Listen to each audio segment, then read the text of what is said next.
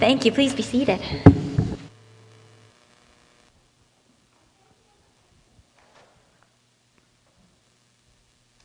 Good morning. It's a beautiful day, and it's so good to be here. Let me get my notes in order so this sermon makes sense. Secret, it's not the first time I've preached this sermon, so I might be able to. It's very good to be here. Thank you for praying for my son. I appreciate that. Thanks, Joe. Um, we started a two part series last week on. Uh, on Jesus and boats. So we're going to go to a second story about Jesus and boats. This one's about a boat and a storm. If you go to the Gospel of Mark, to chapter 4, we'll begin at verse 33, kind of jump in the end of the preceding section. If you're not familiar with the way the Bible's organized, go to about two thirds of the way in the Pew Bible. And the New Testament will be close there. It starts with four accounts of Jesus' life Matthew, Mark, Luke, and John. We're going to be in Mark, that's on page 839 in the Pew Bible. We're going to take a look at Jesus and safety. If we're with Jesus, why do we still have storms in our lives? That's what we'll take a look at today, but let's pray first. Gracious Heavenly Father, we thank you for your mercies. We ask you to instruct and teach us, to show us um, how we should live with you, who you are, who we are, and how we can trust and honor you. We pray in your good name, Jesus. Amen. I'll begin reading in verse, verse 433 and read to the end of chapter 4. With many such parables, he spoke the word to them as they were able to hear it. He did not speak to them without a parable, but privately to his own disciples, he explained everything. On that day, when evening had come, he said to them, let us go across to the other side. And leaving the crowd, they took him with them in the boat, just as he was. And other boats were with. And a great windstorm arose, and the waves were breaking into the boat, so that the boat was already filling. But he was in the stern, asleep on the cushion. And they awoke him and said to him, Teacher, do you not care that we are perishing? And he awoke and rebuked the wind and the sea. Peace, be still. The wind ceased, and there was a great calm. And he said to them, Why are you so afraid? Have you still no faith? And they were filled with great fear and said to one another, Who then is this that even the wind and the sea obey him? Amen. So, a number of years ago, I was speaking to a spouse who had been deeply wounded by the unfaithfulness of the other. And I asked them in the pastor's study what they were going to do. This is a family that I knew very well. Well, she said, I'm going to forgive him and rebuild the relationship just as the gospel calls me to. Well, I saw sincerity in her words. I knew she meant them, and that's indeed what happened. But I also knew that she didn't understand what she had just said, that she couldn't anticipate what was involved in that, despite the authentic, genuine, really courageous faith. So I looked at her and I said, That's a good Bible answer.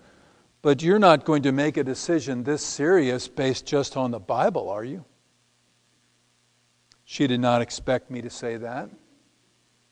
And of course, I wanted her to make a decision that serious based on the Bible, but I wanted her to understand that the Bible's idea of our safety and our idea of our safety are two different things. Jesus will lead us into storms to teach us to trust Him more than we fear the world. So, we're going to take a look at this passage and we're going to see um, several things. First of all, we're going to see why disciples think that once they're with Jesus, they're set for life. Second thing we're going to see is how the world overwhelms us and Jesus underwhelms us. Then we're going to see three miracles. This sounds like a super long sermon. I don't think it is. But then we're going to see three miracles and take some life lessons for discipleship. So let's first of all take a look at what it's like to follow Christ and get it in your head that you're set for life, which of course you are, except that you're not. So let's take a look at this passage. That's why we began at the end of the preceding section after Jesus taught these parables, because it gives us the first, the first confidence of the disciple that makes us think that we're going to be okay, that everything is going to be fine. And that's that we have um, special instructions. That's what's going on here. Jesus, uh, in this passage right before ours, told a bunch of his most famous parables. And we're told that he did nothing but speak in parables, which is hyperbolic, of course, but he spoke commonly in parables, and he spoke, as we're told in our passage, the way people could understand it. But then when he took his disciples aside, um, he explained everything. That, that means he kind of untied everything. He unloosed everything, is the word. And he made it all clear. So you can get the picture now, right?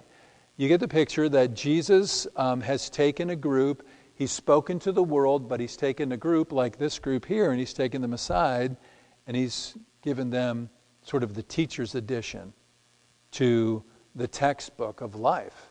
And he's explained that to them. And in fact, we know from the rest of the scriptures that, that our relationship to the Word of God is one of the key distinctive elements of what it means to be a follower of Christ. It means you're in, it means you're part of what He's doing. Jesus, when He prayed to the Father on the night that He was arrested, He said, I know they're your disciples because I gave them your Word and they received it, right?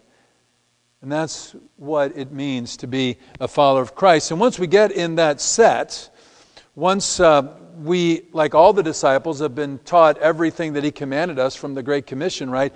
We have our first sense of confidence that we're going to be okay. We're starting to understand how the world works. But um, there's another layer of that confidence given in this passage. All these three things are going to work.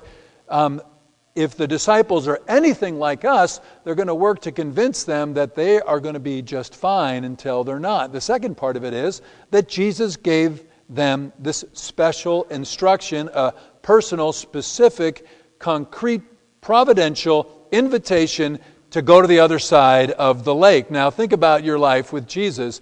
If Jesus told you to move to Nebraska, if he just looked at you and said, Let's go to Nebraska, you would think, Yes. Talk about blessing. Jesus just told me to go to Nebraska. It's going to be good in Nebraska. So the disciples have the second layer of confidence. First, they're instructed. Secondly, they're guided.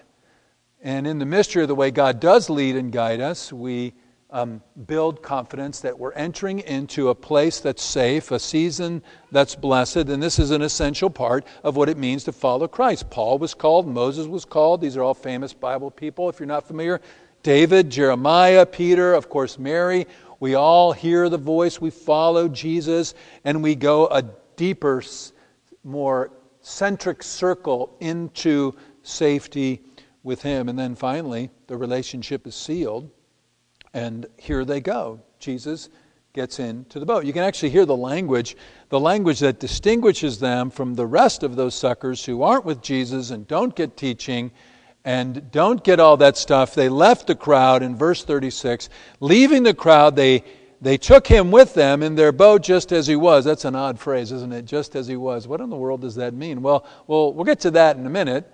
Um, but we can only make guesses. It's the only time I know of where that phrase is used in the gospel. But, but first of all, I want you to see how safe they appear to be, and if they're like us, probably assume they were. They have been instructed with special instruction, they have been given specific guidance that they followed, and now what are they doing? They're in a boat with the Son of God, right? And they just left everyone else. So now they're in the inner circle. Now they know what's going on. Now they're right with Him. They're there in a boat with Him, with Jesus. And they should be just okay. Now, it's hard to figure out, and not a lot of folks write about that whole thing just as He was, but I want us to think of it this way just as they thought He was, um, just as they understood Him this passage is filled with a couple echoes. Jesus instructs people as they're able to hear, and that's echoed later on. They took him just as he was. There's a, a sense of degree and proportion of understanding. And my guess is that they took Jesus just like Rachel took her idols as a talisman, as a security blanket, as someone who would keep them from what exactly was just about to happen. So when we went to uh, from Indiana, we planted a church in Indiana, my wife and I, and then we came out to the Northwest to Seattle in 1995. and when we were looking for a new call, and we were praying about these things, we we chose Psalm 121 as the verse that we would hold on to. And Psalm 121 says, Look to the hills, where does my help come from? My help comes from the Lord. He who watches over Israel will not slumber or sleep. He will not let your foot slip. That was that's a great like if you're looking for a job, that's great, right? That's a great verse. So we had that verse, we prayed that verse pretty much every day. We came to Seattle uh, and uh, we had a couple of days, you know, that thing where the candidating trip, it's really intense. And I was walking out of the church um, right after preaching there, still had several days of work to do. And I was talking to someone about an event, and I turned around and, and I was walking backwards, which is never a good idea. And uh, I stepped off a, a broken city sidewalk and just laid my ankle to waste. I immediately fell down in excruciating pain. Within 20 minutes, it was swollen. Within a couple hours, it was purple. Now, do you remember the verse that we had been praying for six months? Remember the verse? He, he will not let your foot do what? Slip. So I am so dense, like I said, I would take the job anyway. It's like I don't, even, like I didn't, I just said, okay, perfect. It must be for me. But we found the irony significant, and um, you know, it's not the last time I stumble. Not not in the way we classically fear pastors will, but it's not the last time I got hurt at that church. I assure you. So here we are, we're set for life, everything's perfect, and we have some fundamental misunderstandings about discipleship. You know, some famous verses call God a uh, refuge and a shelter. And we emphasize the fact that He's our refuge and our shelter, right? But let me ask you this why do you need a fort? Have you ever thought about why you need a fort? You need a fort because you live in a dangerous world. Do you ever think about why God never told Adam and Eve that there was a serpent? That's one of my questions when I get to heaven. Why no heads up about the serpent?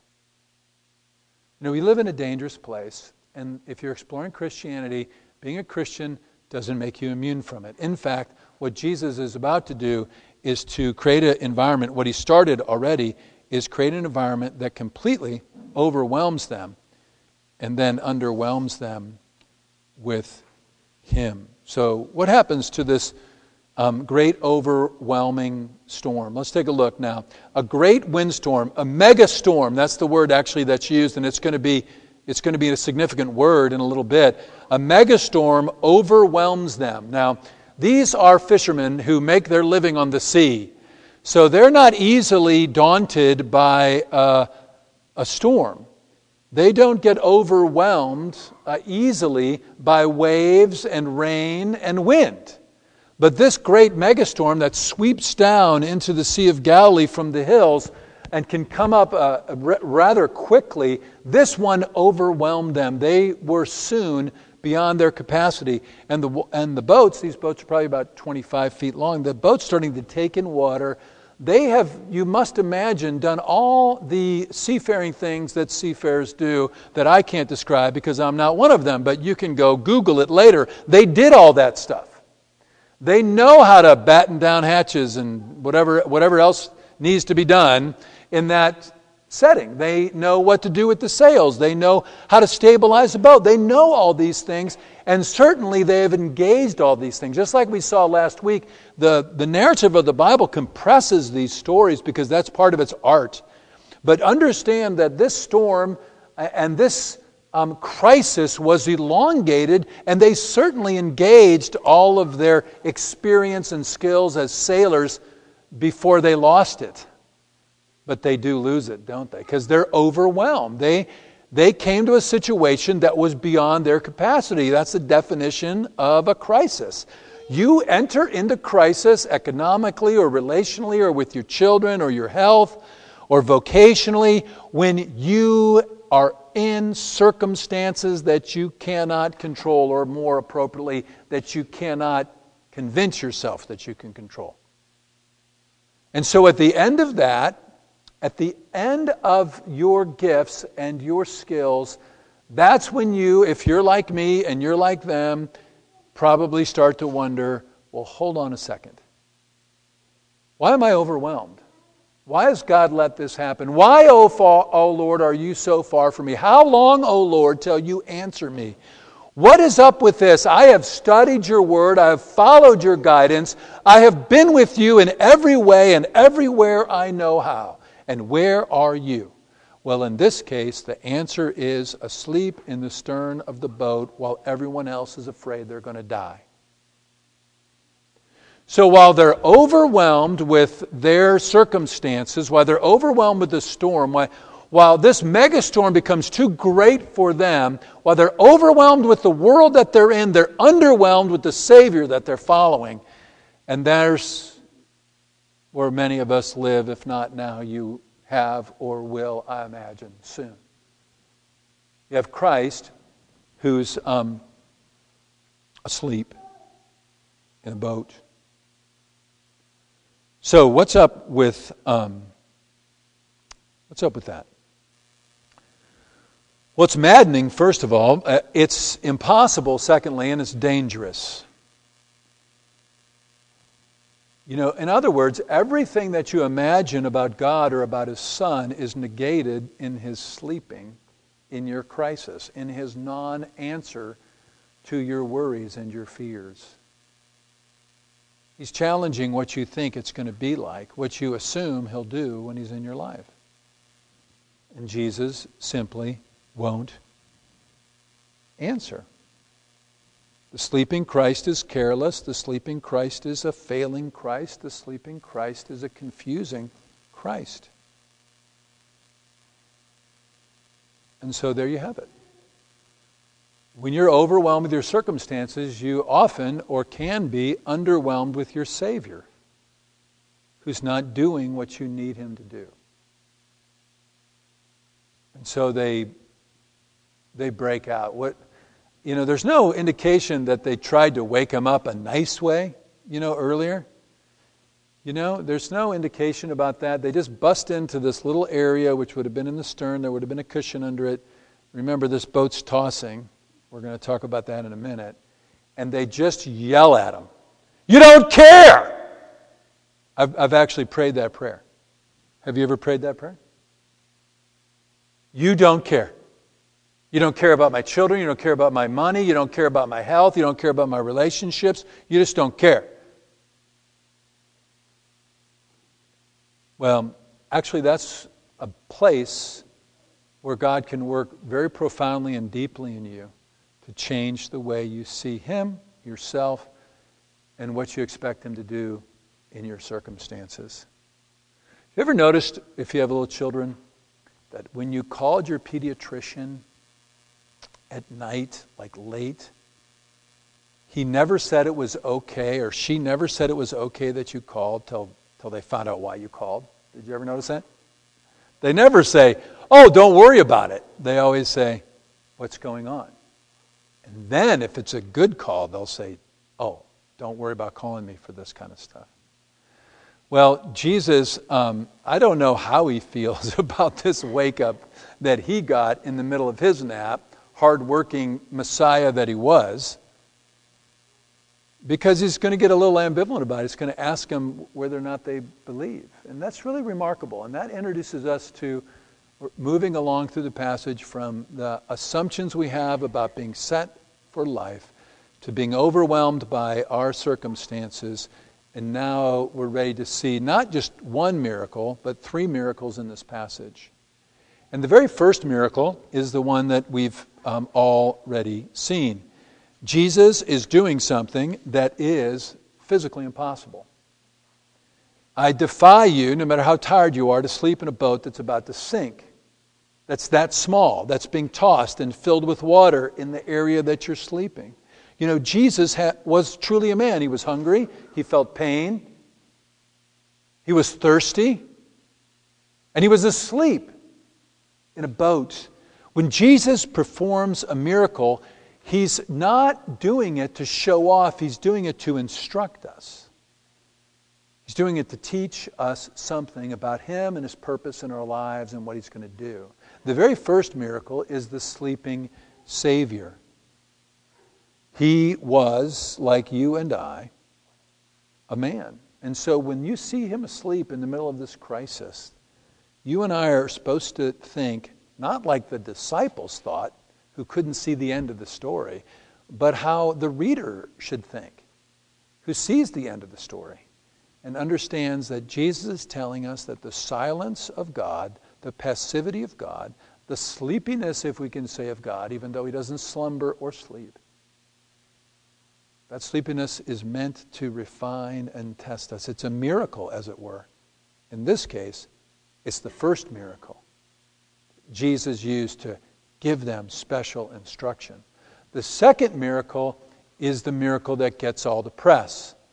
The second miracle is this great moment where Jesus, um, you know, it's interesting that the ESV, every, every translation loves exclamation points. Like, I don't know, Eric maybe can help us. I don't see exclamation points in the Greek text. You know, Jesus might have yelled it, maybe did. I can't remember the formation of the Greek, but what if he just said, hey, be still? What if he whispered it? In whatever way, it really is not as important as the fact that he had the power to stop everything that disturbs you. Jesus has the power to calm every storm everything that disturbs you, everything that bothers you, everything that hurts you, everything that threatens you your family, your children, your vocation, your career. Jesus could stand in your office or your home or your child's bedroom or the hospital room or wherever you are, and he could just say, Make it right. Now, that's a miracle that sometimes he performs and sometimes he doesn't.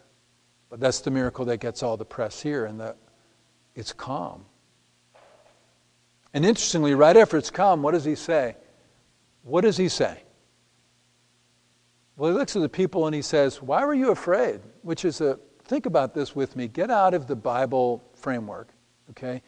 Pretend you're not at church. That's kind of a ridiculous question. Right? Well, we were afraid because we were going to die. That's why we were afraid. We were afraid because when somebody you love has cancer and you don't want to lose them and watch them suffer, it makes perfect sense to be afraid. It makes perfect sense. Jesus is telling us that He has the power to change our world. That's the, that's the second miracle. but that miracle is really um, only serves up the third. And in fact, the first two just serve up the third. In our family, we're empty nesters now, except every once in a while in the summer, our youngest still lives with us, like he does now. And um, we've had a, a, two earbud policy in our home. I, I give you this for your own kids, because we would walk up to them in high school, and they would be in their room, and we would want to talk to them. And to, you, your kids, I don't know how old they are, but don't let them do this. They would look up at us from their computer screen, and I would go, they would look at me, and then they would take one earbud out. You ever have you ever have a kid do that? One earbud. I feed this kid, and he's going to give me one ear. So we we instituted both earbuds out policy, and um, that's what Jesus is doing here. By the sleeping and the storm calming, Jesus is getting the attention of the disciples for the most significant miracle the most profound and important miracle that can happen with a disciple and his Savior or her Savior.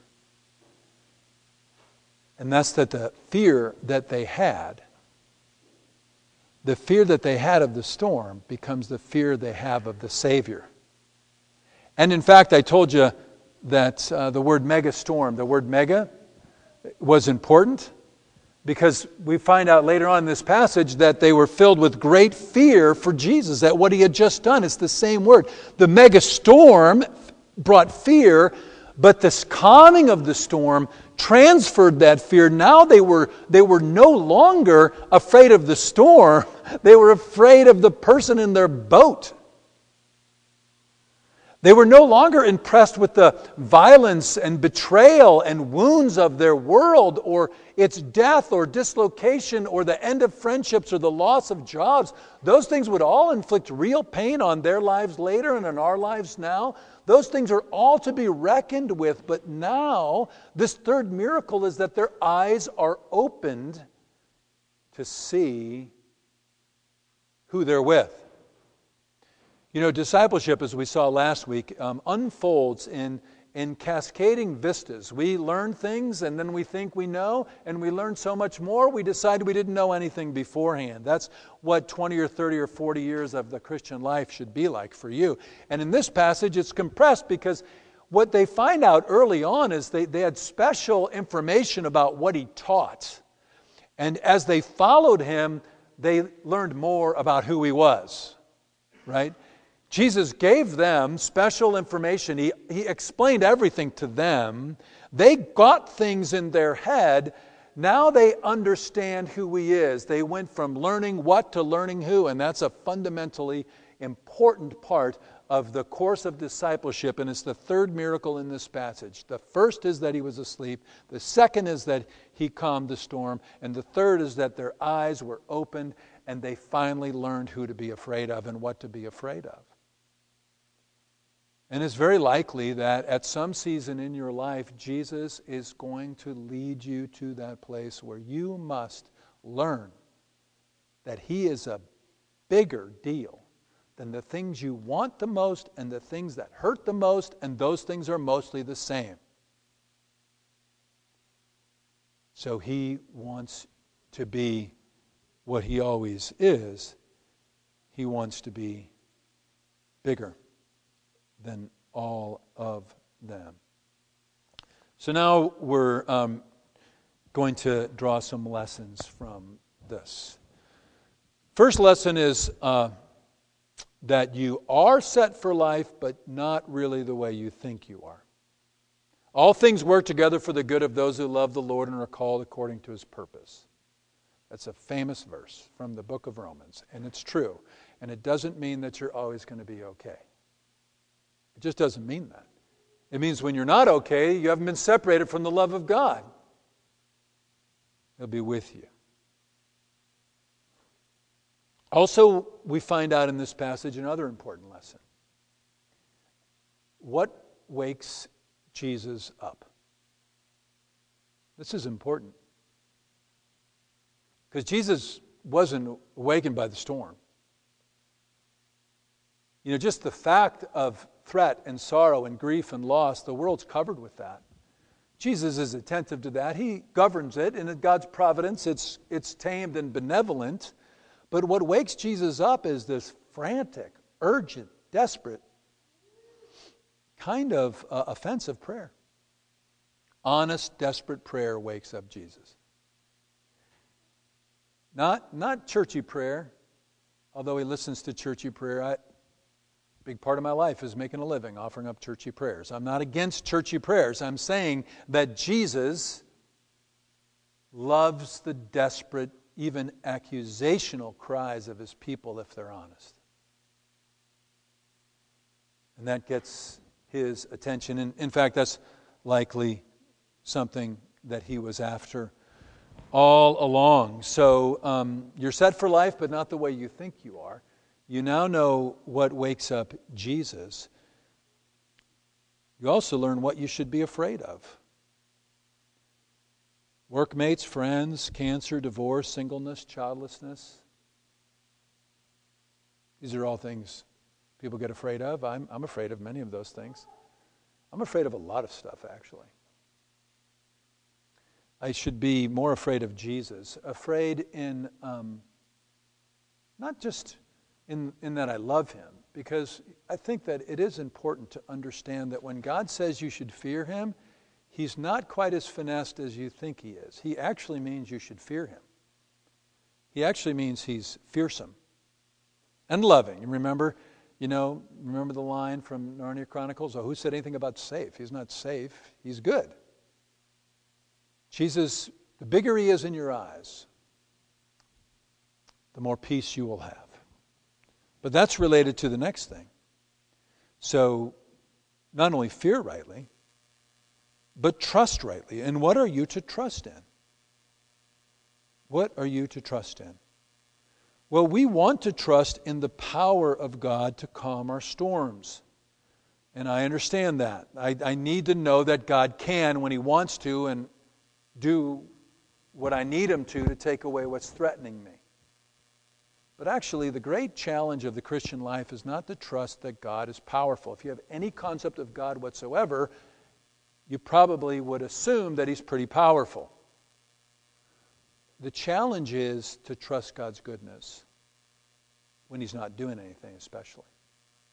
That's what they lost. They, they found out Jesus was powerful.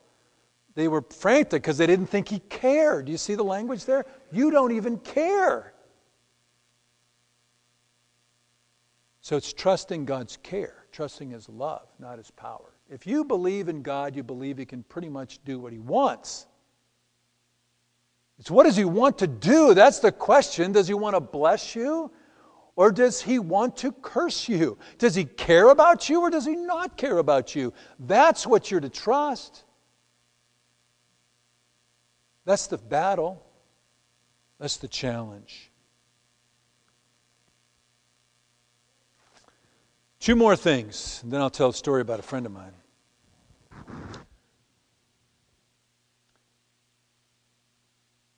You also you also been told something important about Jesus' life. Why do you think Jesus wasn't afraid that he was going to die on the water that day? You learned something about Jesus' life that's going to help you with your life. Jesus' life was about redemption. Jesus knew he wasn't going to die in the boat. Do you know why? Because Jesus knew he was going to die on a cross. He knew that his hour had not yet come. He knew that all of the providence and all of the world and all of his life was set inexorably in the vortex of redemption right to the cross, then to the grave, and then resurrection and ascension. He knew that. And, and what he says to us is that our life too is swept up into that vortex. It is inexorably pointed to death and resurrection and ascension with Christ. That's what it means when God says, All things work together for the good of those who love the Lord and are called according to his purpose, and nothing can separate you from the love of God. What you learn is to see the course of your life in the redemptive arc of God's love in the gift of His Son and your union with Him. Your life is hidden with Christ in God. That's what Paul says in Colossians. That's how you're supposed to see your life. That's how you're supposed to see the turn of events where you lose your job or your marriage is dislocated or your child is sick or whatever the long list of worries, real worries and fears and pains there are in this room. See them that way. Jesus was asleep because he knew that he wasn't going to die there. Not that way, not that day. And so it is with you who are in Christ. The end of your story will not be the thing that you fear. It will not be the thing that hurts you. It will not be the one who betrayed you. It will not be. Just like Jesus' story wasn't going to wasn't going to end there. So in other words, maybe this is the same as the last and not a final, but um, see life from the stern. See life from Christ's perspective of your life. Maybe just take this note down. Um, Jesus is not afraid of or does not believe your worries. That's a way to put it. Jesus doesn't believe your worries. See life from the stern. Let him have his way with you. So I told you I would tell a story about a friend of mine named Jeff. Jeff, um, I got called to the hospital to visit Jeff one afternoon, Saturday afternoon. And we went out there, and uh, Jeff had just found out, father of five. The oldest at the time was probably 10 or 11. Found out that he had leukemia. You know, one of those things where you're just a little sick and all of a sudden you have this horrible disease, you know, like he was fine the days before. And not only, not only did he have leukemia, but he had to, uh, he had to shut his business down. He shut his business down, like closed his business, as in no longer had one and no longer had a job, but still had a family, right? And that happened on, on Friday. And he was feeling a little bad. And then Saturday, he's in the hospital. And he's found out that he's got leukemia. He has to take this pill. It turns out months later, it's like, I don't know, $10,000 a month. I can't remember. But so I asked him, I said, Jeff, how you doing? And he goes, I'm doing fine. Remember the story I told at the beginning of the, pass- of the message? but I looked in Jeff's eyes and I, I thought, as a trained, cynical, reformed pastor, no, you're not. So I probed him for a while. Yes, he was. Yes, he was fine. That was five, six years ago. He's had his moments, but I'm telling you now, he's been fine. And I mean really fine. Like fine because Jesus loves him fine. Fine because, because God is asleep, but he's still with him. Fine because his children are going to be fine. Fine because his health will be fine. Fine because all things work together for the good who love the Lord and are called according to his purpose. Kind of fine. That's how he is. I mean, it's a thing. It can happen. It's what Jesus wants. That's why he told you to come follow him. Let's pray. Gracious Heavenly Father, I thank you for your mercies. I ask you, please, to teach us these things.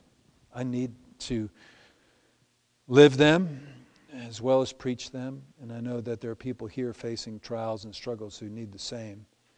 We ask you to teach us this in your good name. Amen.